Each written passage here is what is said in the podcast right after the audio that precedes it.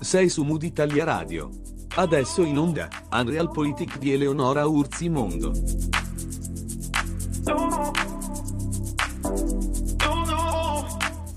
Sono sempre stata una cultrice della memoria. Adoro sapere da dove veniamo. Credo sia fondamentale per sapere chi siamo e soprattutto per sapere chi vogliamo diventare.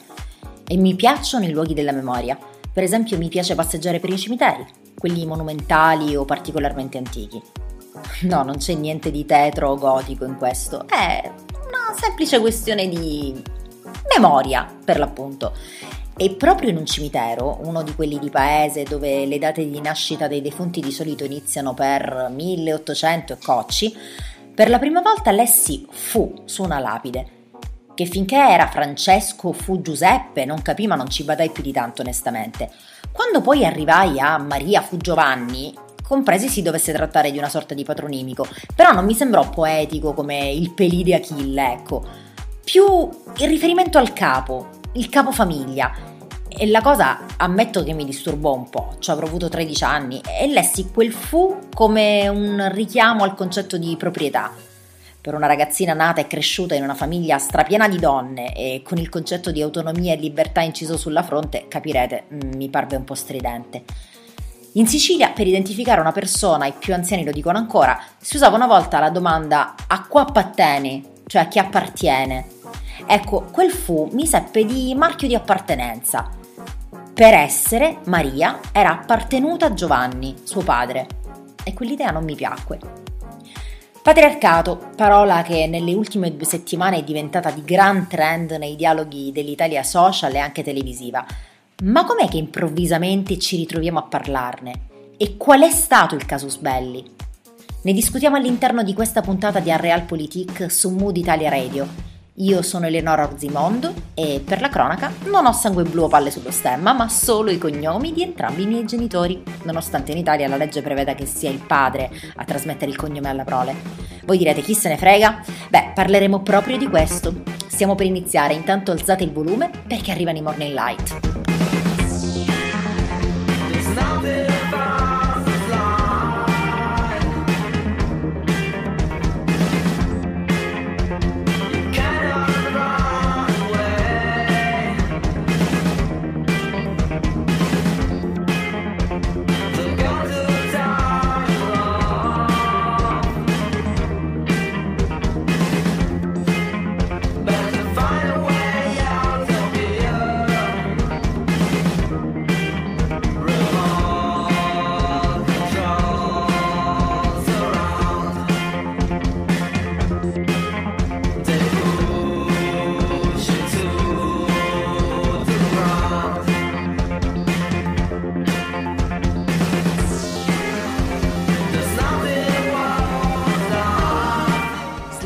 Di The Morning Light Project introduce come ogni settimana un nuovo appuntamento con Unrealpolitik. Bentrovati, state ascoltando Mood Italia Radio, io sono Eleonora Orzimondo e sì, ho due cognomi. Iniziamo. Per la seconda volta Shakespeare mi viene in soccorso per introdurre l'argomento che affronteremo. Che vuol dire Montecchi? Non è una mano, né un piede, né un braccio, né un viso nulla di ciò che forma un corpo. Prendi un altro nome. Che cos'è un nome? In realtà oggi vogliamo chiedere e chiederci cosa sia un cognome. Un'eredità, certo, che sa di marchio di appartenenza.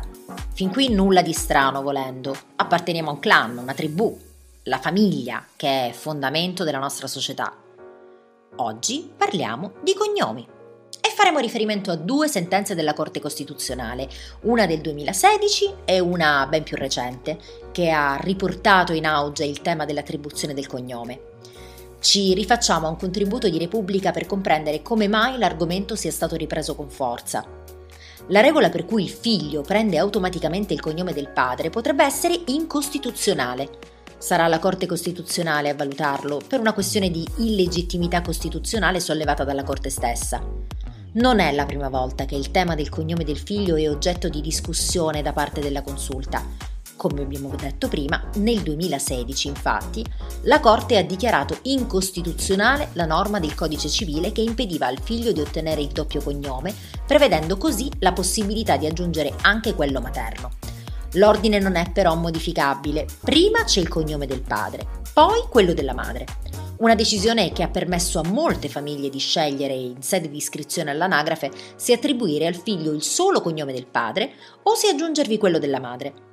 Purtuttavia, la Corte si chiede se sia corretto prevedere che, eccetto che per alcune circostanze, il cognome del padre si applichi automaticamente anche al figlio, senza la possibilità per i genitori di decidere solamente per il cognome della madre un quesito su cui la Corte Costituzionale, una volta approfondita la questione, scioglierà le proprie riserve con la possibilità che venga cancellata una tradizione millenaria, quella per cui un figlio deve prendere automaticamente solo il cognome del papà. E perché non quello o addirittura soltanto quello della madre? A cinque anni dal primo verdetto con il quale il giudice delle leggi aveva bocciato l'impossibilità di attribuire il cognome della madre ai figli su accordo dei genitori, la consulta affronta il problema alla radice. Ritenendola una questione di primaria importanza, in linea con una stagione in cui le donne hanno assunto un ruolo ben diverso da quello che avevano nel passato, la consulta ha deciso di sollevare davanti a se stessa il problema della costituzionalità dell'articolo che porta il numero 262 del Codice civile e che riguarda l'attribuzione del cognome a un figlio nato fuori dal matrimonio. Quell'articolo stabilisce che, cito testualmente, il figlio assume il cognome del genitore che per primo lo ha riconosciuto ma qualora il riconoscimento è stato effettuato contemporaneamente da entrambi i genitori, il figlio assume il cognome del padre. Ecco, sta qui la possibile anomalia costituzionale, il privilegio e la priorità riconosciuta al cognome paterno anziché a quello materno. Una regola considerata anomala dal Tribunale di Bolzano, che già nel 2019 si era rivolto alla consulta proprio perché una coppia chiedeva di poter dare al figlio il solo cognome materno richiesta oggi impossibile. La Corte ha deciso però di andare oltre il singolo caso sollevato da quel tribunale proprio perché lo valuta come rilevantissimo e attinente a una questione generale, sganciata quindi da uno specifico episodio. La Corte vuole andare a fondo su una questione che riguarda il peso dei rapporti all'interno di una coppia e il rilievo che all'interno di questa, dal punto di vista del riconoscimento sul piano civile, viene attribuito alla madre. In una parola, in una società in cui oggi padre e madre hanno lo stesso peso giuridico perché sono cadute le discriminazioni verso le donne, o quasi tutte, o si spera, o insomma, vabbè, non ha alcun senso stabilire in modo apolitico che il cognome debba essere solo quello del padre per di più, quanto la stessa Corte nel 2016 ha già aggredito il problema dichiarando incostituzionale la norma del codice civile che impediva a un figlio di poter ottenere il doppio cognome sia paterno che materno. Adesso potrebbe scattare un altro passo in avanti, cioè la possibilità di ottenere il solo cognome materno, alla pari con quello che succede con il cognome paterno. Ora, nel momento in cui la Corte solleva davanti a se stessa la questione di costituzionalità dell'articolo del Codice civile, potrebbe anche accadere che il Parlamento decida di cambiare una norma, tra l'altro di sole tre righe, aprendo la via al cognome della madre. La consulta ne ha fatto una questione di unità familiare. Nel testo i giudici dicono che apri virgolette, è stato osservato sin da epoca risalente che la prevalenza attribuita al ramo paterno nella trasmissione del cognome non può ritenersi giustificata dall'esigenza di salvaguardia dell'unità familiare, perché è proprio l'eguaglianza che garantisce quell'unità e invece la diseguaglianza a metterla in pericolo, in quanto l'unità si rafforza nella misura in cui i reciproci rapporti fra i coniugi sono governati dalla solidarietà e dalla parità. Chiuse virgolette. Il riferimento è a una sentenza europea del 2014 che definiva discriminatorio il sistema italiano rigido. Fa prevalere, si legge, il cognome paterno e, lega, e nega rilievo a una diversa volontà concordemente espressa dai genitori. Costituisce una violazione del diritto al rispetto della vita privata e familiare, determinando altresì una discriminazione ingiustificata tra i genitori. Per questa notizia ha festeggiato Valeria Valente, senatrice del Partito Democratico e presidente della Commissione Femminicidio. La sentenza con cui la consulta ha definito l'attribuzione del cognome paterno ai figli, retaggio di una società patriarcale e di una tramontata potestà maritale, è storica, dichiara la parlamentare, come riportato da DN Kronos. Viene riconosciuto pieno valore al principio costituzionale di uguaglianza tra uomo e donna. Ora starà al legislatore garantire il diritto delle donne a trasmettere il proprio cognome alle figlie e ai figli e a disciplinare come questo potrà avvenire. Di certo non potrà più essere dato per scontato che il cognome della figlia o del figlio sia in automatico quello del padre. Quindi, riepiloghiamo.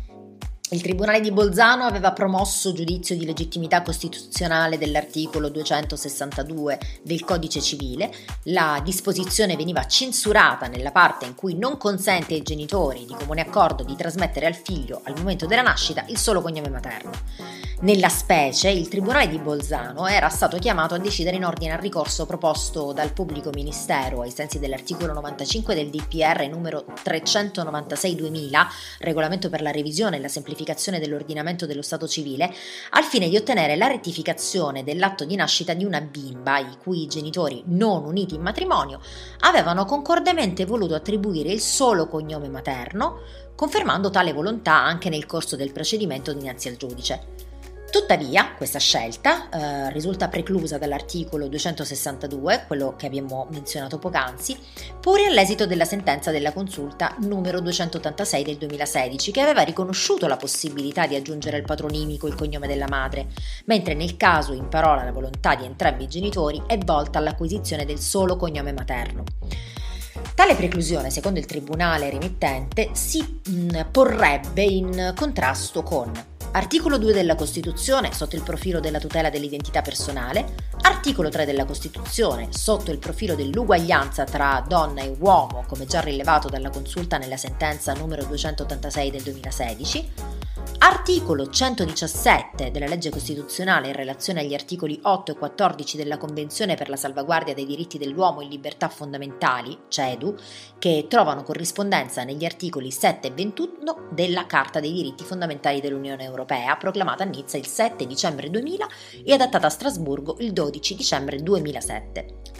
Ergo, nel 2006 i giudici costituzionali sono stati chiamati dalla Corte di Cassazione a scrutinare le norme contenute negli articoli 143 bis, 236, 237, eh, 262, 299 del Codice Civile da cui emergeva l'impossibilità di attribuire il cognome della madre al figlio, anche qualora vi sia il consenso legittimamente manifestato di entrambi i genitori. In pratica, secondo la Corte Costituzionale, l'automatismo del cognome paterno costituisce una violazione del principio di uguaglianza sorveglianza dei coniugi e la perdurante violazione di questo principio realizza la mortificazione del diritto della madre a che il figlio acquisti anche il suo cognome. In quell'occasione la consulta giudicò che quegli articoli fossero in contrasto con la Costituzione e invitò il Parlamento, sempre celere, a intervenire in tempi rapidi, ovviamente, ritenendo quelle leggi superate e retaggio di una concezione patriarcale della famiglia. Nel 2014 il Consiglio dei Ministri ha annunciato un disegno di legge che però non ha mai trovato compimento. Inutile vi dica siamo ancora nell'immobilismo totale o quasi. Dunque, secondo la Corte Costituzionale, così come ripresa dalla circolare ministeriale, i genitori hanno due scelte. Attribuire al figlio il solo cognome paterno o attribuire al figlio il doppio cognome, ossia quello del padre e quello della madre. Secondo il Ministero i genitori non possono attribuire al figlio solo il cognome materno. Questo più che altro perché il caso concreto affrontato dalla Corte Costituzionale si riferisce a una coppia che voleva dare al bambino il doppio cognome. Eh, dunque è su questa scelta che i giudici si sono pronunciati, ma nulla toglie che in futuro la questione possa essere affrontata anche sotto l'aspetto dell'esclusività del cognome della madre, il che potrebbe dare luogo a una nuova pronuncia di incostituzionalità ovviamente. Però per ottenere la possibilità di dare al figlio il solo cognome della mamma sarà necessario attendere che qualche coppia di genitori si rivolga prima al giudice e questi poi rimetta la questione nuovamente alla Corte Costituzionale, anche perché se aspettiamo il Parlamento campa cavallo. Attualmente per legge i genitori non possono dare ai figli comuni, tra loro fratelli, cognomi diversi né eh, possono, non possono attribuire ovviamente ai figli comuni anche un ordine diverso dei medesimi cognomi. Eh, Francesco Rossi Bianchi e Lucia Bianchi Rossi, anche no insomma. Eh, quindi tutto questo al momento in Italia non è espressamente regolato, anche se in vero queste regole possono desumersi da norme vigenti sistematicamente interpretate. Che cosa succede in caso di disaccordo tra i genitori? La sentenza di incostituzionalità consente l'aggiunta del cognome materno solo in caso di accordo dei genitori, pertanto in caso di contrasto resta fermo l'automatismo del cognome paterno. Questa lettura però ovviamente consegna un risultato persistentemente discriminatorio. Deve quindi ritenersi che in caso di conflitto genitoriale il giudice possa essere chiamato per decidere la questione giudicando in base all'esclusivo interesse del minore ovviamente.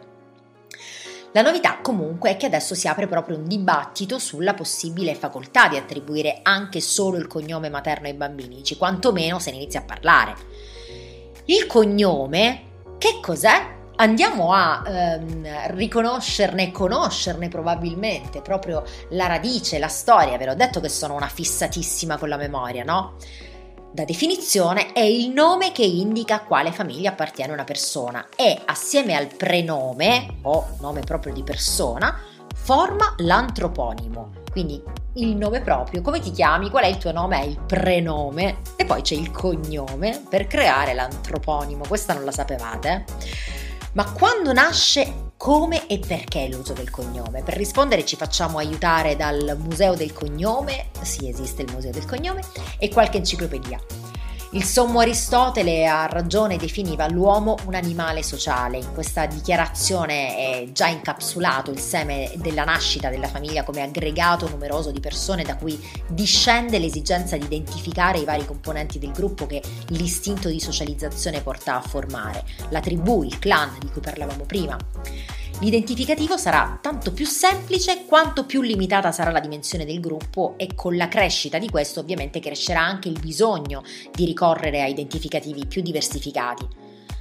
Se questo è vero per i popoli europei, lo è un po' meno per i cinesi, per esempio, presso i quali esistono solo pochissimi identificativi cognominali, pur essendo il cinese il popolo più numeroso del pianeta, superando di lunga tra l'altro il miliardo di abitanti, il maggior numero dei quali porta un cognome composto da un solo ideogramma o suono parasillabico. Attualmente in Cina ci sono solamente 3.000 cognomi di grossa diffusione e solo 200 cognomi doppi.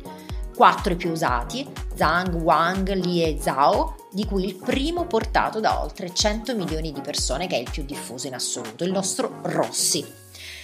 In generale diciamo che il cognome può prendere molti riferimenti per identificarsi, dal nome del capofamiglia, io sono uno dei figli di, al nome della località di origine, io sono uno di quelli della valle, al tipo di mestiere svolto dal proprio gruppo, io sono uno dei cacciatori. Eh, l'unico limite qua è la fantasia.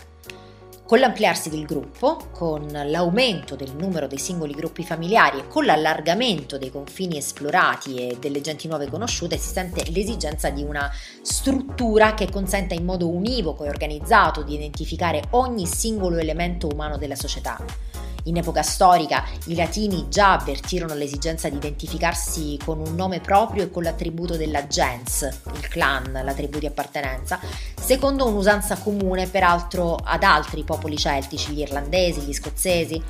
In seguito, in età repubblicana, i romani sentirono il bisogno di aggiungere un elemento distintivo che consentisse di identificare due diverse persone aventi lo stesso nomen ed appartenenti alla stessa gens e così introdussero il cognomen, ossia un soprannome che facesse riferimento a caratteristiche fisiche, al colore dei capelli, alla balbuzie uh, il candore della pelle, oppure a fatti che avevano caratterizzato quello specifico individuo, oppure a nomi di popoli da lui vinti o a campagne militari effettuate o al luogo di provenienza e così via all'infinito. Si arrivò così alla formulazione dei cosiddetti trianomina, tre nomi, il prenomen, corrispondente al nostro nome, il nomen, quindi il nome della gens, della famiglia, del clan, eh, praticamente il nostro cognome, e il cognomen, che è il soprannome. In questo modo Ogni civis romanus poteva essere identificato e in caso di omonimia si poteva anche aggiungere un quarto e un quinto nome a completarne il prenomen. Nel mondo latino quindi l'identificativo della persona era il cognomen, mentre il nomen identificava l'aggenza di appartenenza, cioè la famiglia.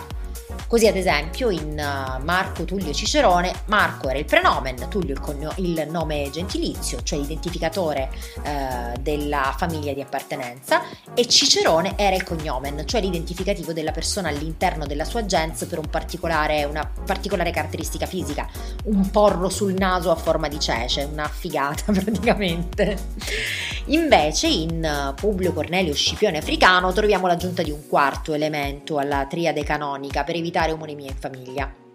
A voler scendere su un piano etimologico, gens è qualcosa di più che famiglia come la intendiamo noi, è il clan, cioè l'insieme di tutti quanti discendono da una stessa origine comune si può notare l'affinità tra il vocabolo latino gens e genus, stirpe, genere, genitus, generato, che fanno capire come alla base ci sia il concetto di generare, dare origine, il genos greco, da cui genesis, ossia genesi, ovvero origine, che aveva il significato di elemento primordiale, capostipite, significato che ha mantenuto nel vocabolario dell'italiano moderno gene, anche se stranamente in italiano ci è arrivato dal germanico gen con significato simile, analogo.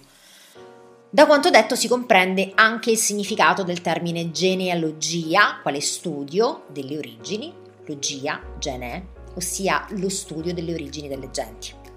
Va da sé che per questo discorso valeva essenzialmente mm, per i patrizi, eh, per di più si applicava soltanto ai romani maschi, le donne portavano unicamente il nome gentilizio, per cui tutte le figlie di Caio Giulio Cesare erano semplicemente Iulia, aggiungendo magari Maior o Minor nel caso in cui ce ne fosse più di una. Nell'antica Grecia, durante alcuni periodi, l'identificazione formale normalmente includeva il luogo d'origine. In altri periodi anche i nomi dei clan e i patronimici, figlio di, erano comuni. Ad esempio Alessandro Magno era conosciuto come Eraclide, come discendente presunto di Eracle, e dal nome dinastico Caranos, Carnus, che si riferiva al fondatore della dinastia alla quale apparteneva. In nessuno di questi casi però erano questi nomi considerati parti essenziali del nome della persona, né erano esplicitamente ereditati nel modo che è comune in molte culture oggi. Se nei tempi arcaici veniva usato un solo nome, nella Roma antica, già negli ultimi secoli della Repubblica Romana, le persone libere adottavano tre nomi, quindi abbiamo detto prenomen, nomen e cognomen. Poi verso il V secolo la distinzione fra nomen e cognomen si fece sempre più sfumata e eh, arrivò il supernomen o signum con le caratteristiche di non essere ereditato, di avere un significato immediatamente comprensibile, ad esempio il nome Augustus che significava consacrato dagli auguri o favorito da buoni auspici. Dalla caduta dell'impero romano ogni persona veniva identificata dal solo nome personale di cui venivano usati i vezzeggiativi in ambito familiare e questi nomi si riferivano anche alle caratteristiche della persona come abbiamo detto prima.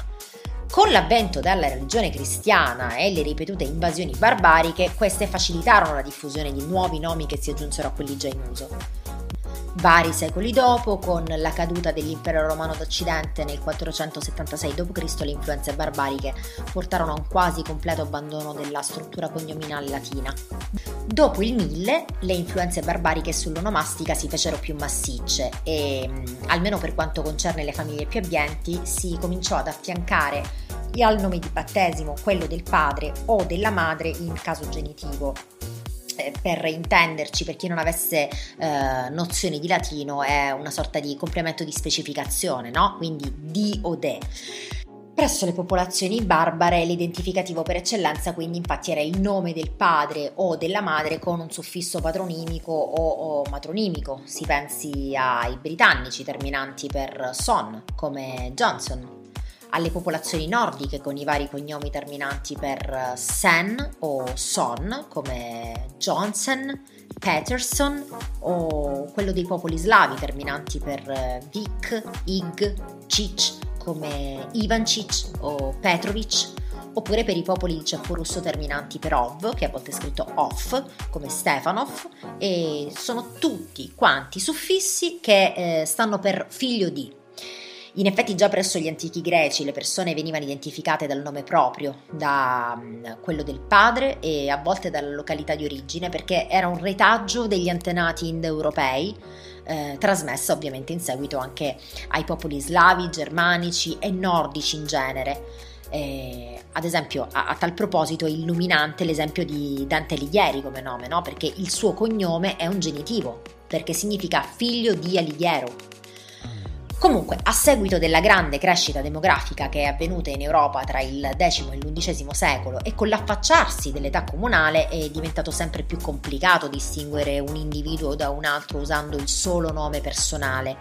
Tra le principali difficoltà nell'individuare correttamente una persona e registrarla, eh, bisogna considerare anche la condizione tipica dell'epoca medievale di chi fuggiva dallo status di servo rurale per vivere in città quindi ci si registrava nelle corporazioni municipali fornendo il nome e la provenienza. Uh, Montanaro, dal bosco, uh, oppure un pregio, un difetto fisico, uh, gobbo, rosso, mancino, oppure un mestiere, sella, ferraro, oppure l'indicazione del padre e della madre, Petrus Leonis equivaleva a Pietro figlio di Leone, che in seguito divenne Pier Leone o Pier di Leone, e dopo un anno solare il feudatario perdeva il diritto di riportare il fuggitivo nel feudo di provenienza, tra l'altro. Così si rese nuovamente necessario identificare tutti gli individui appartenenti alla medesima discendenza con un secondo nome, un nome aggiuntivo. E così nacque il cognome moderno, che poteva essere originato da una caratteristica peculiare delle persone, come ad esempio la loro occupazione, il luogo d'origine, lo stato sociale, o semplicemente il nome dei genitori. Rossi, il cognome più diffuso in Italia, potrebbe fare riferimento al colorito della carnagione o dei capelli di qualche antenato. Fiorentini probabilmente la provenienza originaria da Firenze, di Francesco potrebbe indicare figlio di Francesco. Esistono cognomi composti da più parole. Il cognome Coladonato, ad esempio, potrebbe indicare colui che ha donato. I primi casi di cognomi appaiono in Italia alla fine del IX secolo come prerogativa distintiva di una classe privilegiata, poi nel corso del Medioevo il fenomeno si estende a macchia d'olio fino ad arrivare in età rinascimentale ad essere abbastanza diffuso. Più in dettaglio, il cognome si affermò precocentemente a Venezia per la sua più antica struttura democratica e intensità di attività economiche, specialmente marittime e commerciali, quindi a Genova e nelle altre repubbliche marinare e nei comuni. Infine nei centri minori e nelle campagne o comunque negli stati in cui le nuove istituzioni più tardavano uh, a consolidarsi. In un primo tempo non fu ancora una caratteristica ereditaria, ma piuttosto un carattere distintivo della persona, per intenderci. Infatti restava prerogativa dei nobili l'uso di trasferire ai propri figli primogeniti l'identificativo del casato così da perpetuarlo nel tempo. Successivamente poi, tra il XIII e il XIV secolo, l'uso si estese anche agli strati sociali più modesti. Il Concilio di Trento nel 1564 sancì l'obbligo per i parroci di gestire diversi registri con nome e cognome per evitare essenzialmente matrimoni tra consanguinei. Cominciarono così ad essere redatti da parte di ogni parrocchia, chi prima chi dopo, i seguenti volumi. Libri Renatorum, cioè dei battezzati, Libri Confirmatorum, ossia dei cresimati, Libri Matrimoniorum, cioè dei matrimoni, Libri Mortuorum, ovvero dei morti, e Status Animarum, cioè il resoconto annuale dei fuochi di un paese divisi per rioni. Ancora oggi fonte imprescindibile e preziosa per qualsivoglia ricerca genealogica.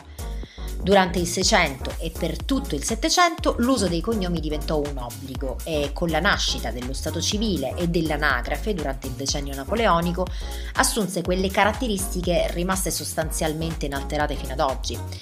Volendo procedere a una classificazione dei cognomi italiani secondo un quadro tipologico può essere utile procedere nella seguente schematizzazione di carattere generale. Primo tipo, costituito da cognomi formati direttamente da un nome personale, all'origine il nome della persona da cui per motivi vari si cominciò a denominare anche il gruppo familiare, così Martino, o più spesso Martini come plurale di valore collettivo, la famiglia, la casata, quelli di Martino. Secondo tipo, che è costituito da quei cognomi aventi alla base con lo stesso processo un originario soprannome, così da il rosso rosso, con il regionale russo e nel plurale collettivo rossi. Terzo tipo comprende i cognomi formati o derivati da determinati eh, epiteti, ad esempio determinazioni aggiuntive che avevano e a volte hanno ancora la funzione di identificare ulteriormente un individuo, oltre che con il nome personale con l'indicazione di una sua particolare condizione. È il tipo più complesso e richiede un'articolazione secondo la natura della condizione, in almeno tre sottotipi. Il primo è costituito dai patronimici e dai più rari matronimici, quindi dall'indicazione del padre e della madre espressa attraverso il loro nome personale o soprannome o appellativo.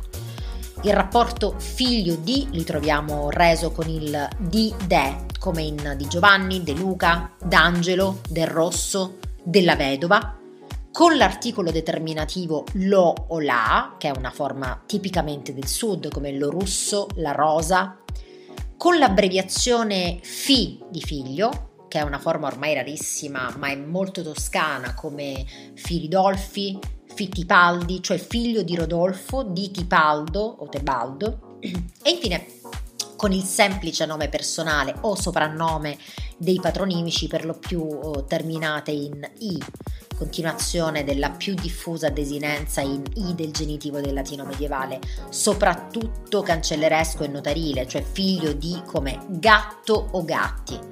Il secondo sottotipo ha alla base l'indicazione del paese, della città o del centro abitato, della località di residenza, di origine, di provenienza, della persona o del gruppo familiare, espressa sia con un aggettivo etnico come albanese, spagnolo, lombardi, napolitano, montanari, valligiano e bla bla bla, sia con il toponimo introdotto dalle preposizioni di e da o nel sud determinato dall'articolo lo e la come in di Napoli, da Ponte, del Monte, monte, dalla costa, Locastro, la Rocca, eccetera, eccetera, eccetera, sia con il semplice toponimo come Alemagna e Francia, Milani e Napoli, costa, monti, ponte, riva, valle, insomma un po' di tutto.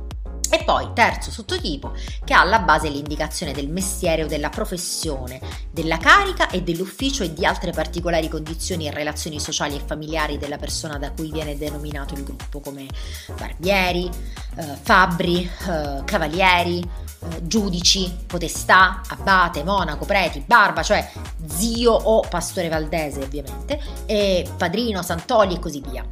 Determinazioni queste che possono anche essere alla base di un patronimico o di un matronimico come del giudice e della monica, lo console e la barbera, e quindi rientrare nel primo sottotipo.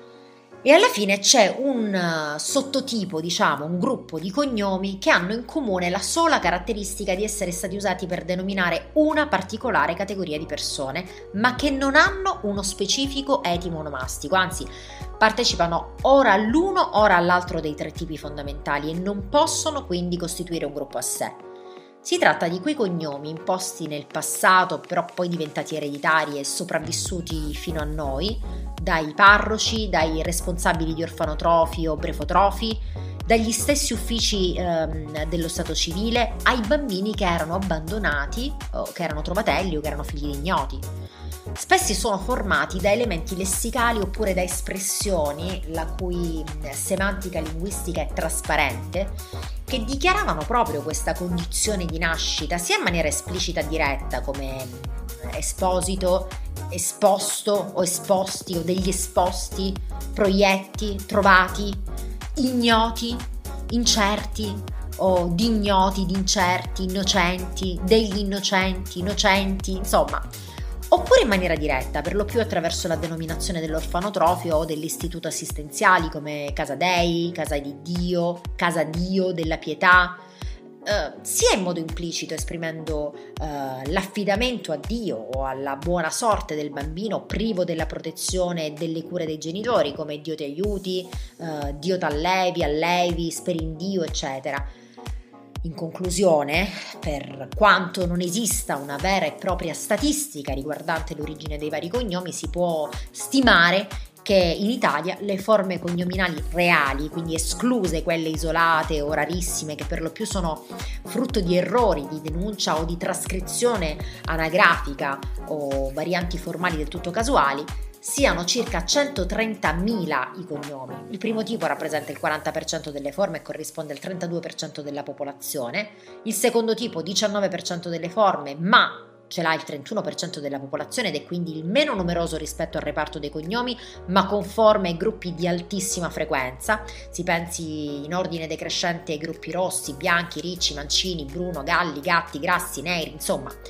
Terzo tipo rappresenta il 41% delle forme, il 37% della popolazione e ha quindi il più alto numero di forme, ma con una frequenza media inferiore a quella del secondo tipo.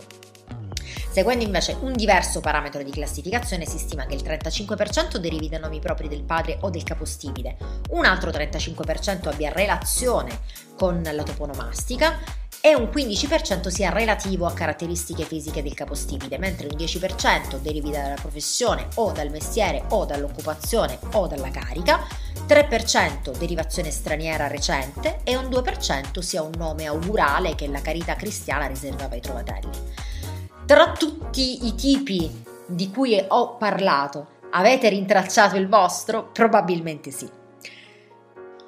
E sempre restando in tema di cognome, paese che vai, usanze che trovi. Ad esempio, uh, in Brasile, uh, in Portogallo, vale il doppio cognome, quindi torniamo all'origine della nostra discussione. Al nascituro entrambi i genitori passano la seconda parte del loro cognome. In Francia si possono ricevere entrambi i cognomi oppure scegliere uno dei due, anche quello materno. In Germania si può adottare un cognome coniugale per i figli eh, da far precedere o seguire al proprio. In Regno Unito è permesso il cognome del padre, della madre oppure di entrambi. Si può anche assegnare un cognome completamente diverso dalla mamma e dal papà naturali. In Spagna si dà il doppio cognome e viene trasmesso poi solo quello paterno. In Islanda viene usato il patronimico insieme cognome, ovvero il cognome del padre con il suffisso son se maschio e uh, ser se femmina. In questa regola è utilizzata anche in Russia. In Tibet, in Eritrea e in Etiopia i cognomi non esistono. Torniamo in Italia, dove il cognome viene assegnato al momento della dichiarazione di nascita per l'iscrizione del nuovo nato nel registro comunale dello Stato civile.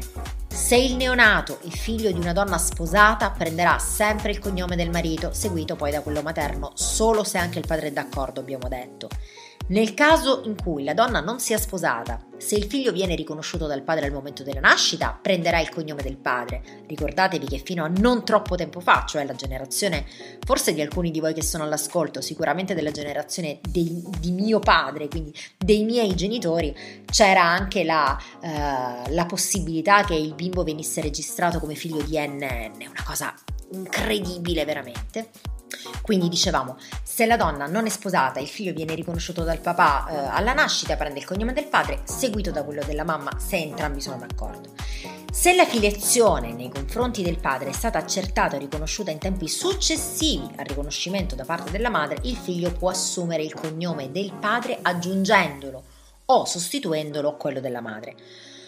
Nonostante non esista una norma esplicita per l'attribuzione del cognome paterno, la Corte Costituzionale ha dichiarato che la norma relativa all'assunzione del cognome paterno da parte del figlio legittimo, ad avviso del predetto collegio, è chiaramente desumibile dal sistema, in quanto presupposta da una serie di disposizioni regolatrici di fattispecie diverse, Corte Costituzionale sentenza del 16 febbraio 2006, nel 2014 la Corte di Strasburgo che abbiamo menzionato poc'anzi aveva condannato, come vi dicevo, l'Italia per la violazione della Convenzione europea dei diritti dell'uomo e nel novembre 2016 la Corte Costituzionale, sentenza a cui abbiamo fatto riferimento ehm, poco fa, ha dichiarato, come dicevamo, l'illegittimità costituzionale della norma laddove prevede l'automatica attribuzione del cognome paterno al figlio legittimo in presenza di una diversa volontà dei genitori. Con la successiva circolare numero 7 del 14 giugno 2017 il Ministero dell'Interno ha chiarito che la sentenza della Corte Costituzionale numero 286 del 2016 consente ai genitori di trasmettere anche il cognome materno solo posponendolo a quello paterno. Ora, l'attuale formulazione dell'articolo 143 bis del Codice Civile, così come modificato dall'articolo 25, legge 19 maggio 75, numero 151, cioè la riforma del diritto di famiglia, prevede che la moglie aggiunge il proprio cognome quello del marito e lo conserva durante lo stato vedovile fino a che passi a nuove nozze. tutte questioni di illegittimità sollevate dalla Corte Costituzionale in merito a questo articolo sono sempre state respinte. Corte Costituzionale sentenza 6-16 febbraio 2006 numero 61 e Corte Costituzionale sentenza 14-15 aprile 2010 numero 138. Tuttavia questa norma, pur essendo prevista dalla legge, viene spesso non riportata nei documenti di identità, carta di identità, patente, passaporto, ma è sempre possibile chiederne la sua applicazione su richiesta. Lo sapevate? Il cambio del cognome è possibile ai sensi del DPR del 3 novembre 2000 numero 396, emanato ai sensi dell'articolo 2,12 della legge 15 maggio 1997 numero 127, come modificato dal DPR 24 febbraio 2012 numero 40. Segnatevelo nello strano caso, ma non così strano, in cui vi si dicesse non si può fare. I casi in cui è possibile il cambio sono elencati dal decreto del 2000 e sono il cambiamento del nome o del cognome anche perché è ridicolo o vergognoso o perché rivela origine naturale, l'aggiunta di altro nome al proprio e l'aggiunta di altro cognome al proprio i provvedimenti di cambiamento o modifica del nome o del cognome rivestono carattere eccezionale e possono essere ammessi solo ed esclusivamente in presenza di situazioni oggettivamente rilevanti supportate da adeguata e pregnante documentazione e da solide e significative motivazioni. La procedura per il cambiamento del proprio nome e del proprio cognome è regolata dagli articoli 89 e seguenti del DPR numero 396-2000. È necessaria una richiesta al prefetto della provincia del luogo di residenza o di quello nella cui circoscrizione si trova l'ufficio dello Stato civile dove è l'atto di nascita al quale la richiesta si riferisce. E la richiesta di cambiare il nome o il cognome va rivolta direttamente al prefetto in tutti i casi di cambiamento di nomi e cognomi perché ridicoli, vergognosi o perché rivelanti origine naturale, le domande, i provvedimenti conseguenti, le copie relative, gli scritti e i documenti eventualmente prodotti dall'interessato sono esenti da ogni tassa. Il prefetto effettua l'istruttoria e, in presenza dei requisiti previsti, emana il decreto con il quale si autorizza l'affissione dell'assunto dell'istanza nell'albo pretorio del comune di nascita e del comune di residenza. Il decreto di autorizzazione della, pubblica, eh, della, pubblicazione può stabilire che il richiedente notifichi a determinate persone il sunto della domanda Chiunque ne abbia interesse può fare opposizione alla domanda entro il termine di 30 giorni dalla data dell'ultima affissione, quindi dalla data dell'ultima notificazione alle persone interessate, e l'opposizione si propone con atto notificato al prefetto. Dopo questo periodo il prefetto provvede sulla domanda con decreto. Voi direte quindi praticamente c'è un rimbalzo da prefettura a comune, ma la cosa si sbriga in niente, ma insomma in teoria sì, in pratica conosco persone che ci hanno messo veramente tanto tempo. Comunque, i decreti che autorizzano il cambiamento o la modificazione del nome o del cognome devono essere annotati su richiesta degli interessati nell'atto di nascita del richiedente, nell'atto di matrimonio del medesimo, negli atti di nascita di coloro i quali ne hanno derivato il cognome. L'ufficiale dello Stato civile del luogo di residenza, se la nascita o il matrimonio è avvenuto in altro comune, deve dare prontamente avviso del cambiamento o della modifica all'ufficiale dello Stato civile nel luogo della nascita o del matrimonio che deve provvedere ad analoga annotazione. Gli effetti dei decreti rimangono sospesi fino all'adempimento delle formalità eh, che abbiamo detto adesso.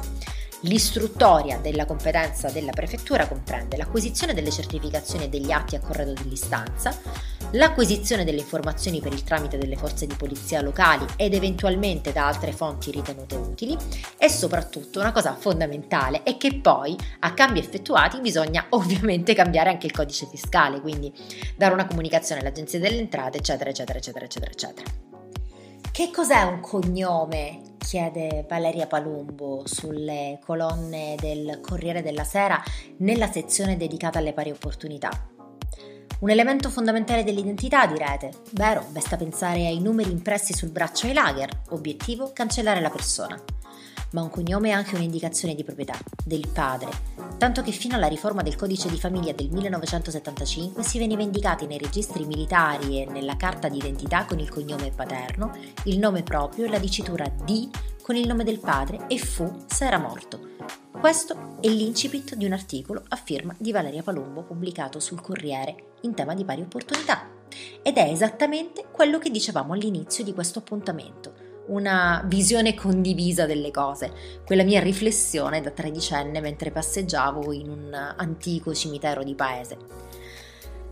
Pari opportunità, locuzione che la scorsa settimana abbiamo provato a scomporre e analizzare qui ad Realpolitik. Tra l'altro trovate il podcast sul sito di Mood Italia Radio e su Spotify. Ma continuiamo a leggere. Quando il padre non c'era, fino alla modifica voluta dalla senatrice socialista Lina Merlin nel 1955, compariva la scritta di NN. Se non c'era un padre che riconosceva, si era figli di nessuno, il che oltre ad avere un risvolto bizzarramente mistico rivelava che la genitorialità era rilevante da un punto di vista legale e culturale solo dalla parte paterna, si era proprietà del padre e quindi si aveva un nome, oppure non si aveva origine e questo comportava una serie di discriminazioni anche pesanti, oltre a provocare un profondo quanto ingiusto senso di vergogna, perché la madre di fatto non era nessuno tutto questo si è trascinato nella sostanza delle leggi ben oltre l'abolizione delle norme discriminatorie e in parte della mentalità patriarcale che le accompagnava, ma ora sta per scomparire grazie a questa benedetta, aggiungo io, ordinanza della Corte Costituzionale di cui abbiamo parlato nel corso di questa puntata. La nuova ordinanza 11 febbraio 2021 numero 18, che non è una sentenza, per averla ci vorranno ancora mesi, in sostanza dice che la Corte riserva a sé la questione di legittimità costituzionale dell'articolo 262 primo comma del Codice civile, nella parte in cui, in mancanza di diverso accordo dei genitori, impone l'acquisizione alla nascita del cognome paterno, anziché dei cognomi di entrambi i genitori. Ma dunque cosa sostiene la Corte Costituzionale e che cosa cerca di fare capire a governi e parlamenti che sul tema si sono rivelati del tutto sordi? Che anche la situazione in vigore dal 2016, ovvero la possibilità di dare sia il cognome del padre che quello della madre ai figli, purché entrambi i genitori siano d'accordo, è discriminante e richiama concetti come patria potestà, aboliti nel tempo dal nostro codice, non ci sarebbe da giurare poi che l'idea che moglie e figli siano di proprietà del marito sia scomparsa del tutto. Basta contare il numero di femminicidi e assassini di figli per vendetta ma è ovvio che da un punto di vista giuridico qualsiasi discriminazione è oggi totalmente inaccettabile e la legge sul cognome, così come quella sul professionismo sportivo femminile, resta l'ultima bandiera di una legislazione che per tutto il periodo monarchico e ancora di più sotto il fascismo ha discriminato le donne tanto nella sfera pubblica quanto in quella privata. Solo a fatica la Costituzione repubblicana ci ha portato oltre il. Ormai da 60 anni la paladina di queste battaglie è Rosanna Oliva De Concilis, 86 anni portati con una forza e una tempra davvero speciali, che ha raccolto l'eredità delle madri costituenti come appunto Lina Merlin e Maria Maddalena Rossi. E proprio Oliva, a cui le italiane devono il ricorso che condusse alla legge numero 66 del febbraio 1963 per l'accesso ai pubblici uffici e alle professioni, a sottolineare che la battaglia continua. La rete per la parità da lei presieduta è pronta a sollecitare il governo Draghi, perché, cito testualmente, la Corte può solo dichiarare una norma illegittima, non colmare il vuoto legislativo. Per questo speriamo, dice, che nel frattempo governo e Parlamento, dopo anni di indifferenza, agiscano e producano una legge che di fatto ribalti l'attuale, ovvero stabilisca che di default i figli prendano entrambi i cognomi salvo decisioni diverse e condivise dei genitori. La norma servirà anche per risolvere una serie di problemi, aggiunge Oliva. Per esempio, se i fratelli nati dopo la riforma avranno cognomi diversi da quelli nati prima, se si può mettere davanti il nome o il cognome materno e quali si trasmettono, se il cognome paterno resta davanti e se se ne portano solo due, quello materno potrebbe perdersi nella seconda generazione. La legge insomma serve, e la presenza alla giustizia della ministra Marta Cartabbia potrebbe aiutare perché quando era presidente della Corte Costituzionale modificò il regolamento per rendere possibile l'ascolto di formazioni sociali senza fini di lucro. Per questo, ora, la Rete per la Parità sta preparando una memoria che contribuisca al lavoro della consulta. Il giudice Giuliano Amato, che è stato relatore dell'ultima ordinanza, ha annunciato che sarà esaminata tutta la normativa sull'attribuzione del cognome. Ed è interessante perché la Corte, in qualche modo, riconosce che i residui patriarcali si annidano ancora tra le nostre leggi nonostante siano passati 73 anni dall'entrata in vigore della Costituzione e in particolare dell'articolo 3, che non solo stabilisce la pari dignità sociale e l'uguaglianza davanti alla legge di tutti i cittadini, ma affida alla Repubblica il compito di rimuovere gli ostacoli che limitano la libertà e l'uguaglianza e impediscono il pieno sviluppo della persona umana e l'effettiva partecipazione di tutti i lavoratori all'organizzazione politica, economica e sociale del Paese, scrive Palumbo. Sia la Corte sia la Rete per la Parità insistono che sia proprio questo articolo a imporre al Parlamento di agire. In questo l'Italia è rimasta indietro, benché le legislazioni siano ancora frastagliate anche nei paesi avanzati. In Italia, per esempio, pochissime donne usano ancora il cognome del marito, in generale per motivi professionali per lo più. Negli Stati Uniti invece è la norma. Chiamiamo la First Lady Jill Biden e non Jill Jacobs. Però, proprio negli Stati Uniti, ai genitori è riconosciuto il diritto di chiamare il figlio con il cognome della madre, di aggiungerlo o anteporlo a quello paterno. In Spagna e nei paesi ispanoamericani i figli assumono sia il primo cognome del padre che il primo della madre, come abbiamo detto prima, tranne che in Argentina, dove si prende solo il paterno. Nel mondo dell'arte e dello spettacolo, poi, da tempo molti scelgono come nome de plume il cognome della madre. C'è da dire che le differenze non sono sempre legate a un differente livello di civiltà, per così dire. Fra l'altro anche in passato è accaduto che in mancanza di eredi maschi il nome di una casata illustre sia passata dalla madre ai figli, pure in Italia. Giovanni Andrea IV Doria, su volere di Papa Clemente XIII, prese il cognome, stemmi e beni della famiglia Panfili dopo il matrimonio con Anna Panfili e la morte senza eredi di Girolamo Panfili. A dirla tutta questa è la conferma però che il nome designa una proprietà e non l'individualità. Il cognome non passò dalla madre ai figli, ma dalla moglie, cioè dal suocero, al marito, e solo perché non aveva fratelli maschi. Quindi ancora una volta era il padre al centro di questa trasmissione di nomi e beni, perché la questione è sempre stata questa. Il padre aveva il diritto di scegliere i figli, per esempio ignorando o viceversa legittimando quelli nati fuori dal matrimonio. Poteva diseredare, imporre carriere e matrimoni o conventi, e quasi sempre la partita si giocava su titoli e beni, da cui le donne erano praticamente escluse, salvo alcune eccezioni. Viceversa, le donne, soprattutto dall'Ottocento in poi, erano spinte a far quanti più figli potevano, ma solo all'interno del matrimonio, ovvero sotto proprietà del marito, perché quelli nati al di fuori gettavano su di loro una colpa inestinguibile, ma non creavano alcun dovere nei padri, ovviamente. Nell'Italia Unita la tradizione patriarcale si è innestata sul codice napoleonico che pur introducendo alcune modifiche sui diritti ereditari era piuttosto misogeno. Così il codice civile del 1865 privava la donna di quasi tutti i diritti sui figli, anche in caso di separazione e quale che fosse la ragione della separazione. L'immenso potere del padre poteva estendersi perfino dopo la sua morte. Il padre poteva cioè lasciare disposizioni sull'educazione dei figli e sull'amministrazione dei beni. Ora, l'espressione più brutale di questo spossessamento era l'articolo 236. Ascoltate un po'. Se alla morte del marito la moglie si trova incinta, il tribunale, sull'istanza di persona interessata, può nominare un curatore al ventre, cioè una donna non aveva diritti sui nascituri neanche quando li portava in grembo. Per questo una legge sul cognome materno è così importante, per cancellare una storia di discriminazione, per respingere le nuove tentazioni e limitare il diritto delle donne a decidere se e quando diventare madri va una volta per tutte ribadito che i figli non sono cosa del padre, che sono il frutto, nella migliore delle ipotesi e fatta salva la loro autonomia, di una scelta condivisa e responsabile di cui il doppio cognome diventa il simbolo, a meno che la madre per prima non decida altrimenti ovviamente. Ma c'è un'altra questione che abbiamo spesso sentito affrontare da politici e opinion leader ed è quella dell'identificazione del genitore sui documenti dei figli. Ricordate genitore 1 e genitore 2 diventato una social hit estrapolata da un discorso in piazza della Meloni? Vogliono che siamo genitore 1, genitore 2, genitore 1, genitore 2, 1, 1 e 2, 1, 1, 1 e 2. Genitore 1, genitore 2, genitore 1, genitore 2, 1, 1 e 2, 1, Beh, non sarà contenta la leader di Fratelli d'Italia, ma l'argomento torna di attualità, di pressante attualità. Non con pareri totalmente univoci e omogenei, ovviamente. Ad esempio, su Avvenire leggiamo da una parte la gabbia dei regolamenti europei da cui sembra non si possa sfuggire, dall'altro la preoccupazione di un politicamente corretto in cui i diritti, più che essere tutelati, diventano enunciati privi di contenuti.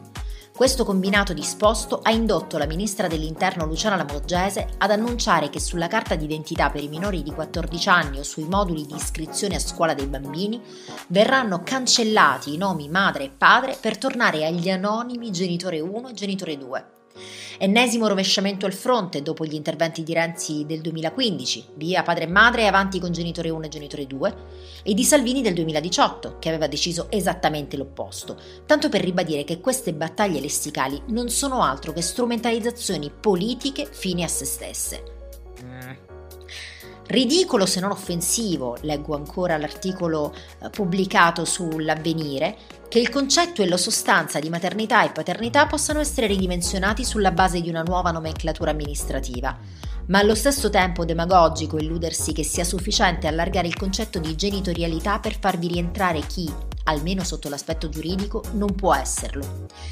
In ogni caso una questione complessa dal punto di vista antropologico e sostanziale che non è giusto risolvere con un decreto del Viminale, né per i genitori biologici, né per chi lo è diventato grazie alla sentenza di un tribunale e avverte con altrettanta intensità che la sua maternità o paternità spirituale può comunque risultare preziosa.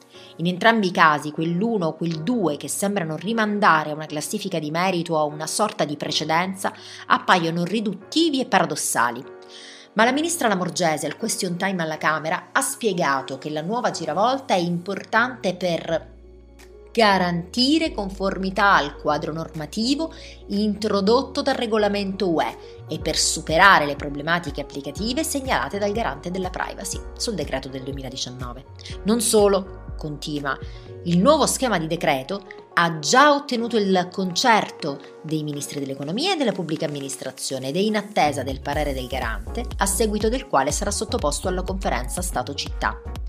Inoltre, si legge ancora, l'intervento si sarebbe reso necessario perché il garante della privacy ha rilevato che la dicitura padre e madre nella carta d'identità digitale ha comportato forti criticità dal punto di vista della protezione dei dati e della tutela dei minori nei casi in cui i soggetti che esercitano la responsabilità genitoriale non siano riconducibili alla figura materna o paterna. Ma anche questa spiegazione nasce da un grosso equivoco, prosegue l'articolo sull'avvenire. Difficile pensare che l'eventuale tutore si possa sentire offeso da diciture simili al tradizionale chi ne fa le veci. E per quanto riguarda i nuclei arcobaleno, perché parole come madre e padre, che vanno al cuore dell'identità e dell'umanità di ciascuno, al di là degli orientamenti sessuali, dovrebbero risultare problematiche e imbarazzanti? Erano le mani sulla mia faccia. Continuo a leggere. Parole dell'avvenire, mai mie, eh? Difficile se non impossibile concretizzare un desiderio di genitorialità senza esprimerlo attraverso codici affettivi, educativi, spirituali che rimandano alla maternità o alla paternità. Una via mediana e antropologicamente impercorribile. Dal punto di vista giuridico il quadro, anche per le coppie omosessuali, è abbastanza chiaro. Può esistere un genitore biologico, che la legge naturalmente riconosce, e un altro genitore, padre o madre, che può diventare tale solo in forza dell'articolo 44 dell'attuale legge 184 del 1983, la cosiddetta adozione in casi speciali. Nel caso di un figlio nato all'estero con la fecondazione eterologa, la consulta, nella sentenza del 2 ottobre scorso, ha chiarito che soltanto il genitore biologico ha il diritto di essere iscritto all'anagrafe come tale, mentre il cosiddetto genitore intenzionale, in quel caso la compagna della madre, non ha alcuna prerogativa costituzionale per pretendere di essere messa sullo stesso piano. E finché il legislatore non deciderà se e come intervenire sulla questione, la questione sembra essere chiara. Mi strappo i capelli uno per uno dalla testa nel leggere queste parole, ma soprattutto nel dover ammettere ai noi che sono vere ed è il legislatore che deve intervenire e lo deve fare di gran fretta, proprio per evitare ogni forma di discriminazione, non verso genitore 1, genitore 2, madre o padre, ma verso i bambini, verso i minori, verso i figli. Intanto da mamma, che sulla carta di mia figlia ci sia scritto genitore o madre, frega praticamente niente. No, mento. Cioè, un po' sì, perché mia figlia ha un papà e una mamma. Altri bimbi, uno solo dei due, o due mamme, o due papà. E siccome il format è uguale per tutti, c'è una differenza e non vedo perché debba essere insito nell'impostazione di un documento di Stato una palese discriminazione verso il figlio di una famiglia omogenitoriale eventualmente. Ma perché? Ma non esiste! La dicitura alternativa non creerà a me mamma nessuna turba, né mi sento delegittimata. Però sia chiaro, genitore 1 e genitore 2 è una scemenza, cioè sono come individuo alfa e individuo beta. Anche no, facciamo genitori e magari li scriviamo semplicemente in ordine alfabetico. Ah, e per la cronaca, quella stessa mia figlia, anche lei come la mamma, cioè io, di cognomi ne ha due, perché la società va veloce, mediamente veloce, anche non velocissimo, ma il legislatore è lento, lento e pieno di alibi assurdi che no, non vanno perdonati e no, non vanno tollerati. A Realpolitik finisce qui. Io sono Eleonora Orzimondo, con due cognomi, e vi do appuntamento qui su Mood Italia Radio a fra sette giorni esatti.